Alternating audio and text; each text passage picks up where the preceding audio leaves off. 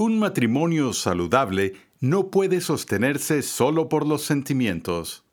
Si queremos experimentar la intimidad, tenemos que conocer a nuestras parejas. Así de simple. El matrimonio no puede continuar y sostenerse solo de sentimientos. Tienen que conocerse. Debo conocer a mi esposa. Ella debe conocerme.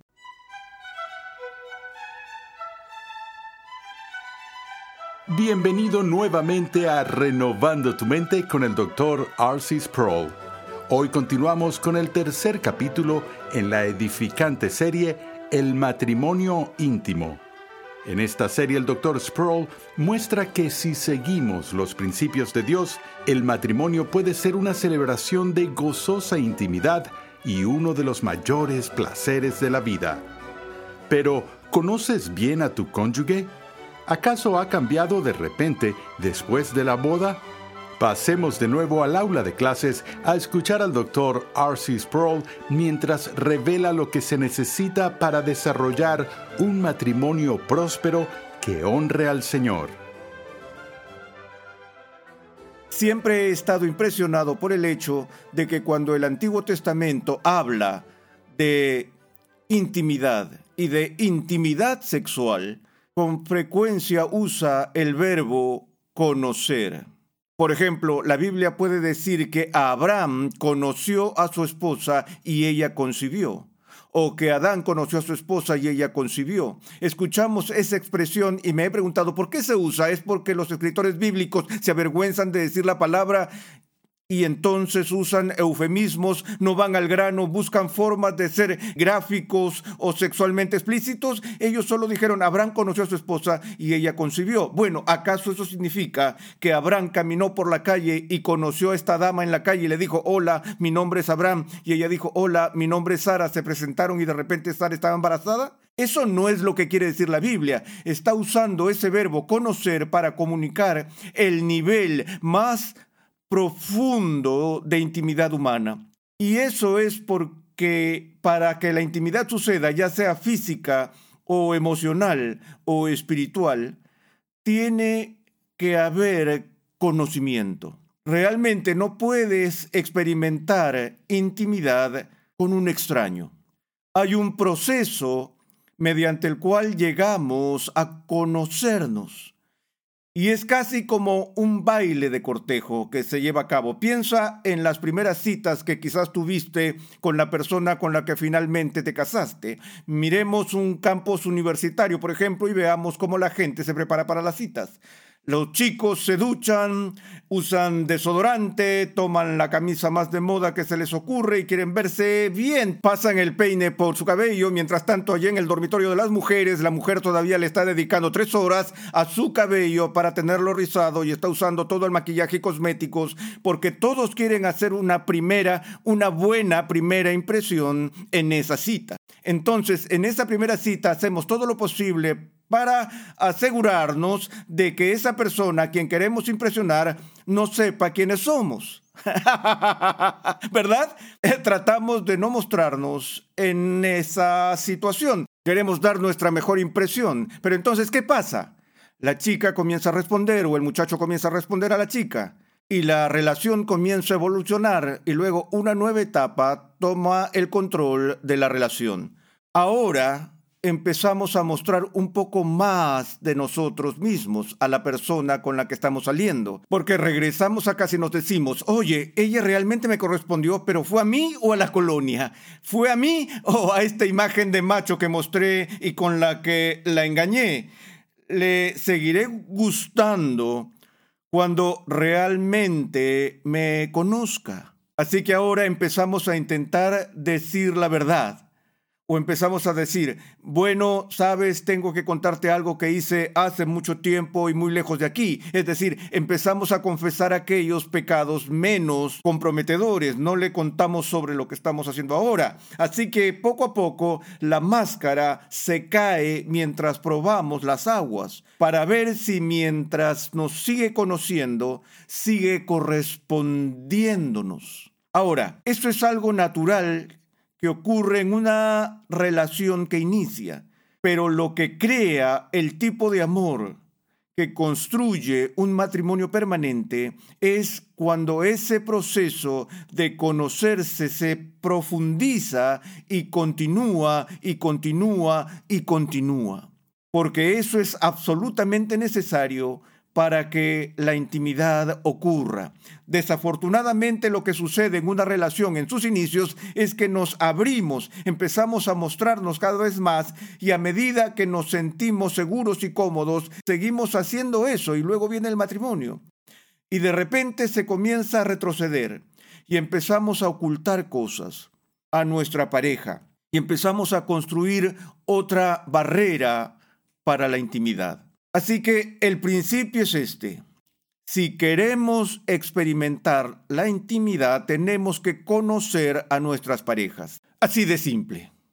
Conocerse es un requisito. El matrimonio no puede continuar y sostenerse solo de sentimientos. Tienen que conocerse. Debo conocer a mi esposa. Ella debe conocerme. Pero para que aprendamos cualquier cosa, para saber algo en profundidad, tenemos que estudiar.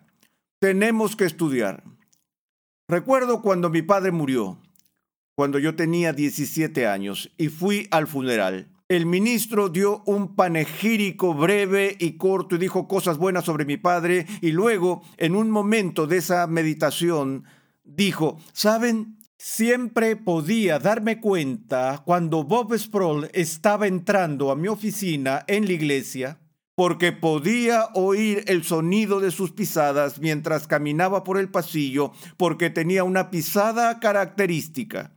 Y yo sabía que era él incluso antes que asomara su cabeza por mi puerta. Ahora, cuando el ministro dijo eso, mi madre se quebró. Se quebró en llanto, se desmoronó, y cuando terminó el funeral le dije, mamá, ¿qué fue lo que dijo el ministro que te quebró así? Y ella dijo, bueno, cuando mencionó lo de la pisada de tu padre, pues siempre yo podía saber cuando él venía. Y pensé, ¿de qué está hablando? Viví 17 años en la casa con mi padre. Quiero decir que mi padre no cojeaba, no tenía una caminata diferente o graciosa, pero había algo distintivo en su andar que era diferente en él, y era uno de esos pequeños matices de la personalidad que solo alguien cercano e íntimo lo nota. Eso decía algo de nuestro ministro, porque él tenía más de 3,000 miembros en su congregación. Y un buen pastor conoce a sus ovejas. Pero para conocer a alguien así, tenemos que trabajar en eso. Nunca deja de sorprenderme que cuando hablo con hombres que pasan por crisis, las dos crisis más grandes que tienden a experimentar, aparte de la muerte y otras, son el divorcio y la pérdida del trabajo. El que un hombre sea despedido es devastador para él, pero no es tan devastador para la mayoría de hombres como cuando sus esposas los dejan.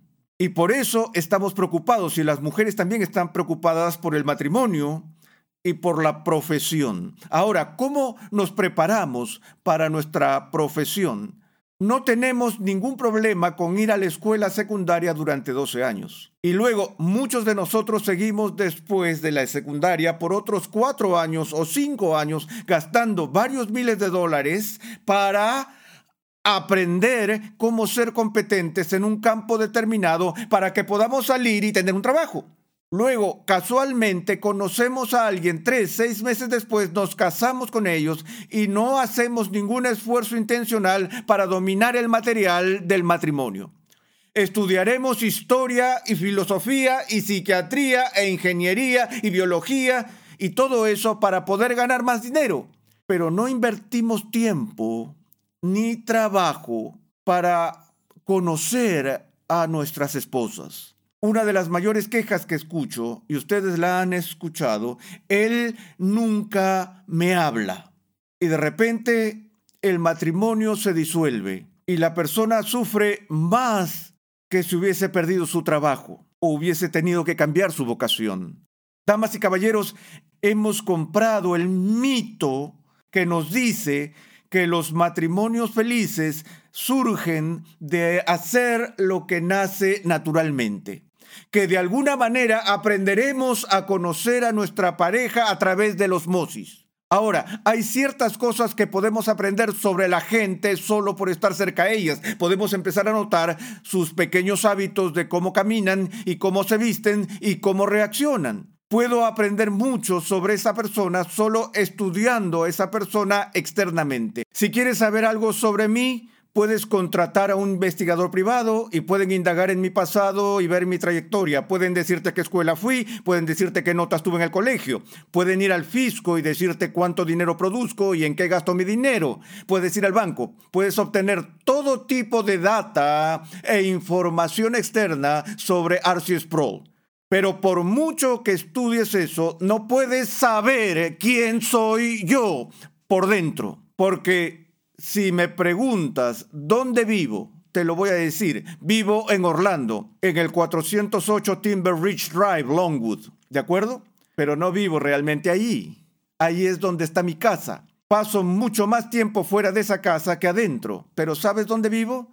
Vivo dentro de mí, en el mismo lugar que tú vives. Quiero decir, podríamos ponernos místicos o metafísicos sobre dónde está el ego, dónde se encuentra la personalidad, dónde se puede detectar la sustancia desde la individualidad, pero obviaremos todo eso por un minuto y diremos que vives ahí dentro. Y todo lo que puedo saber de ti es lo que puedo observar externamente, a menos o hasta que decidas decirme lo que está pasando dentro. Por eso estamos tan interesados en la Biblia. Podemos saber mucho sobre Dios al mirar la creación. La creación nos da pistas sobre la identidad de Dios y el carácter de Dios, pero realmente no conocemos íntimamente a Dios hasta que Dios hable, hasta que Dios elija revelarse y decirnos lo que hay dentro. Así que si quieres conocer a tu esposo y quieres que tu esposo te conozca, tienen que hablar. Y tienen que hablar de otras cosas además del clima. Tienen que hablar sobre cómo se sienten. Tenemos que llegar a lo que yo llamo el segundo nivel de comunicación. No solo reacciones comunes, sino cómo nos sentimos sobre las cosas. Es allí donde la intimidad comienza a suceder. Uno de los grandes beneficios que mi esposo y yo tenemos es poder pasar mucho tiempo juntos en la carretera. Cada año pasamos casi 8 meses lejos de casa. Ahora parte de eso es un apartamento en Mississippi donde estoy enseñando en el seminario, pero mucho de eso es por solo viajar por el país. La mayoría de las veces conducimos y el conducir me parece muy, muy aburrido. Así que jugamos mientras conducimos. Jugamos este tipo de juegos. Está bien, cariño, le digo. Si pudiera hacer algo en el mundo sin miedo al fracaso, además de ser maestro, ¿qué sería? Ella dice, un golfista profesional o un jugador de béisbol. Y yo digo, no, me gustaría ser violinista de concierto. Ella dice, ¿qué? Acabo de revelarle algo de la vida secreta de Walter Mitty. No es una revelación personal del todo peligrosa, pero ella me está conociendo. Entonces la conversación se vuelve más profunda. Un juego que jugamos, que lo recomiendo a las parejas, pero deben tener cuidado de jugarlo, es lo que yo llamo ordena tu pareja a domicilio. Ya saben, cuando entras en una tienda de autos, y quieres comprar un auto nuevo, entras en el concesionario y lo primero que te dicen es que tienen 7 u 8 modelos diferentes y tienes que analizarlo. Luego, cada modelo viene con 150 posibles opciones de fábrica y las combinaciones que puedes pedir para un auto simplemente son una locura. Muchas cosas diferentes. Puedes tener volante regulable, aire acondicionado, ventanas automáticas, desempañador en la ventana trasera y todo eso. Entonces jugamos este juego de un pedido especial de novia o un pedido especial de novio en el que decimos, bien cariño, aquí hay 20 opciones para el esposo ideal. Puedes pedir el tuyo. ¿Qué opciones estás buscando en un esposo? ¿Qué opciones estás buscando en una esposa? Esto es importante que lo hagan las personas que están contemplando casarse, pero también es útil para las personas que ya están casadas. Entonces dije, bien, seamos honestos, si pudieras estar casado con la persona ideal, ¿qué pedirías? ¿Sería guapo? ¿Sería alto? ¿Sería bajo? ¿Sería delgado? ¿Sería gordo? ¿Sería rico? ¿Sería pobre? ¿Sería brillante? ¿Sería tonto? ¿Sería agresivo? ¿Sería pasivo? Luego juntamos todas estas cosas y entonces le digo, bien, después de haber visto 20 de estas cualidades, entras a la sala de exhibición para hacer tu pedido de novia o para hacer tu pedido de esposo.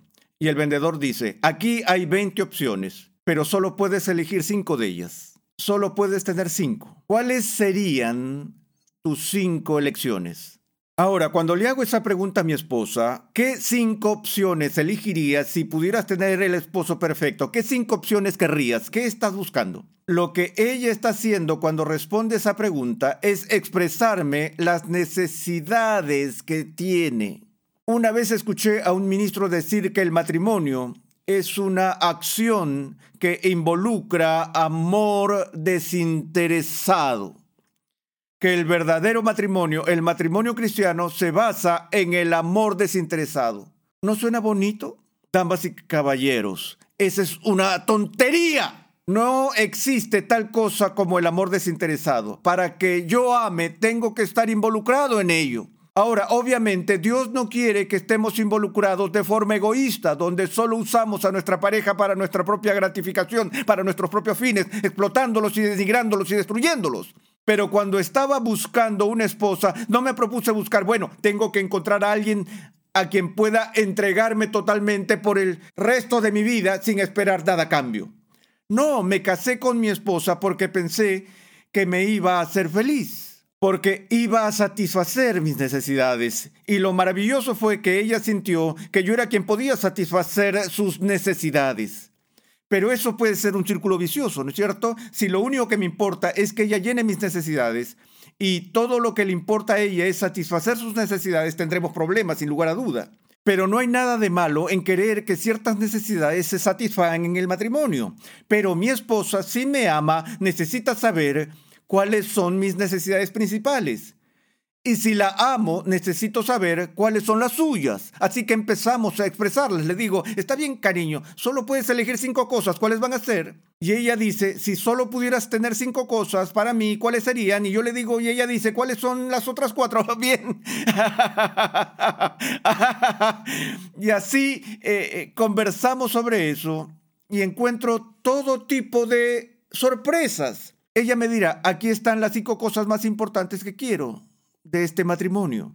Y yo diré, espera un minuto, 3 de ellas las habría descubierto, pero nunca habría adivinado las otras 2 si no me las hubieras dicho. Hago suposiciones sobre lo que mi esposa necesita y sobre lo que mi esposa desea, y muy a menudo esas suposiciones son incorrectas. Y ella hace lo mismo conmigo. Ahora, aquí está la tragedia. ¿Qué pasa cuando tengo las 5 necesidades principales de mi matrimonio y yo sé cuáles son, y le digo a mi esposa, bien, no voy a hacer esto con ella porque esto podría ser muy, muy destructivo, pero lo voy a decir en mi propia mente, en privacidad, voy a ocultar esto, voy a decir, bien, ahora voy a calificarla, ¿cómo le está yendo? Y miro la necesidad 1 y digo, ella es un 10, ella es genial. Número 2, la segunda necesidad más importante de mi vida es un 9. La tercera necesidad más importante que siento en mi vida es un 2. Número 4, un 10. Número 5, un 10. No creo que haya muchos matrimonios que alcancen un total tan alto. Pero incluso ese matrimonio donde 4 de las 5 necesidades principales están siendo satisfechas es una bomba de tiempo a punto de explotar. ¿Por qué? Porque si una de las 5 necesidades principales no se está satisfaciendo, ese es tu punto vulnerable. ¿Qué pasa si un hombre tiene 4 de sus 5 necesidades principales satisfechas y se va a trabajar y todos los días pasa tiempo con su secretaria, que a ese nivel es un 10? Tendemos a dar por sentado las cosas que van bien en nuestro matrimonio. Es donde tenemos anhelos y si estos no están siendo satisfechos y si alguien más viene y los cumple, nuestra cabeza empieza a traicionarnos. Estamos dispuestos a cambiar esos 4 por ese 1 y sucede todos los días. Le preguntas a un hombre que acaba de dejar a su esposa por su secretaria. Le digo, ¿qué te hizo hacerlo? Siempre es la misma respuesta. Ella me hizo sentir como un hombre de nuevo. ¿Qué está diciendo? Él está diciendo, tuve una ardiente necesidad en mi vida que mi esposa no estaba satisfaciendo y mi secretaria lo hizo. Así que fui tras ello. Necesitamos conocer esas necesidades insatisfechas y tanto como nos sea posible, tenemos que esforzarnos por satisfacer las necesidades de nuestras parejas. Y ahí es donde la comunicación es absolutamente vital. Bromeo sobre esto y me río sobre esto, pero si quieres probar lo bien que estás comunicando tus sentimientos y tus necesidades a tu pareja, mira tus regalos de Navidad. ¿Estás contento con los regalos que tu esposa te da o tu esposo te da para tu cumpleaños? Recuerdo uno de los primeros años en que Besti y yo estábamos casados. Ella es muy práctica y no tiende a ser muy romántica, que digamos. Yo soy el romántico empedernido. En Navidad o en su cumpleaños quiero conseguirle un regalo romántico cursi, un abrigo de piel, algunas joyas, un camisón de encaje, algo así que sea romántico. Ella quiere una lavadora. Eso es práctico. ¿Y yo qué quiero? Quiero algo que diga, eres mi hombre, eres mi héroe. Ya saben, vamos Rocky. Y que me compre palos de golf nuevos. Eso es lo que quiero. Me siento y pienso, mi esposa me habrá regalado por Navidad un palo de golf nuevo y largo o corto. ¿Qué consigo? Camisas blancas. Ahora, las camisas blancas es lo que necesito. No es lo que quiero. Puedo comprar camisas blancas en cualquier momento. No necesito una ocasión especial para justificar gastar dinero en camisas blancas. Son una necesidad. Así que mi esposa me da camisas blancas y ¿qué hago? Cariño, justo lo que necesitaba. Me encantan. Muchas gracias. Y hago un gran trabajo en convencerla de lo feliz que estoy con las camisas blancas y seguro el próximo año tendré 4 camisas blancas y seguiré sin tener mis palos de golf. Luego mi secretaria me compra un palo de golf nuevo y me lo regala en mi cumpleaños, porque se da cuenta que eso quiero. Solemos dar los regalos más baratos. Damos los regalos que queremos recibir en lugar de regalar lo que la persona quiere recibir. Damos los regalos que creemos que deberían querer en lugar de los regalos que realmente quieren. Y cuando eso sucede, no nos estamos comunicando, nos estamos pasando por alto, no estamos aprendiendo los sentimientos más profundos de nuestra pareja. Ahora, hay una última cosa que quiero decir antes de pasar al siguiente tema que será en la próxima sesión, considerar el conocimiento sexual y la relación en el matrimonio. Pero lo que quiero decir antes de hacer eso es que soy una persona que ha pasado toda su vida estudiando una cosa u otra, sobre todo teología.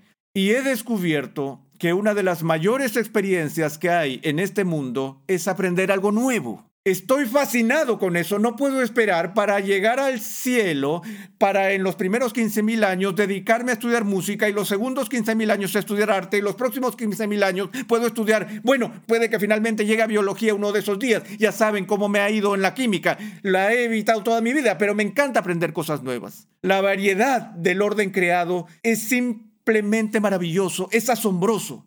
Y aprender algo nuevo es emocionante, pero no hay más variedad, nada más provocativo, nada más fascinante que un alma humana. Podemos decir que las personas se parecen, pero cada persona tiene una personalidad única y no hay tal cosa bajo el cielo de Dios como una persona aburrida una vez que la conocemos en profundidad. Cualquiera en este salón tiene una historia con suficiente drama e interés para producir una novela exitosa.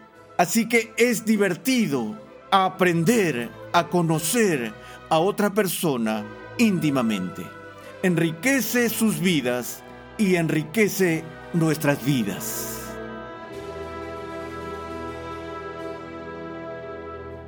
Estás en sintonía de Renovando tu Mente con el Dr. R.C. Sproul.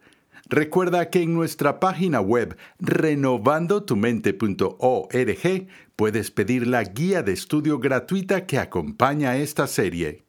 Los cristianos se han creído una mentira y ahora están pagando por ello. ¿Hay esperanza para el matrimonio cristiano? En el siguiente episodio de Renovando tu Mente, R.C. Sproul examina un problema demasiado común en los matrimonios cristianos de hoy en día, al tiempo que expone los asuntos más profundos que se esconden bajo la superficie y que, en última instancia, conducen a los problemas sexuales en el matrimonio. Escucha un avance de nuestro próximo programa.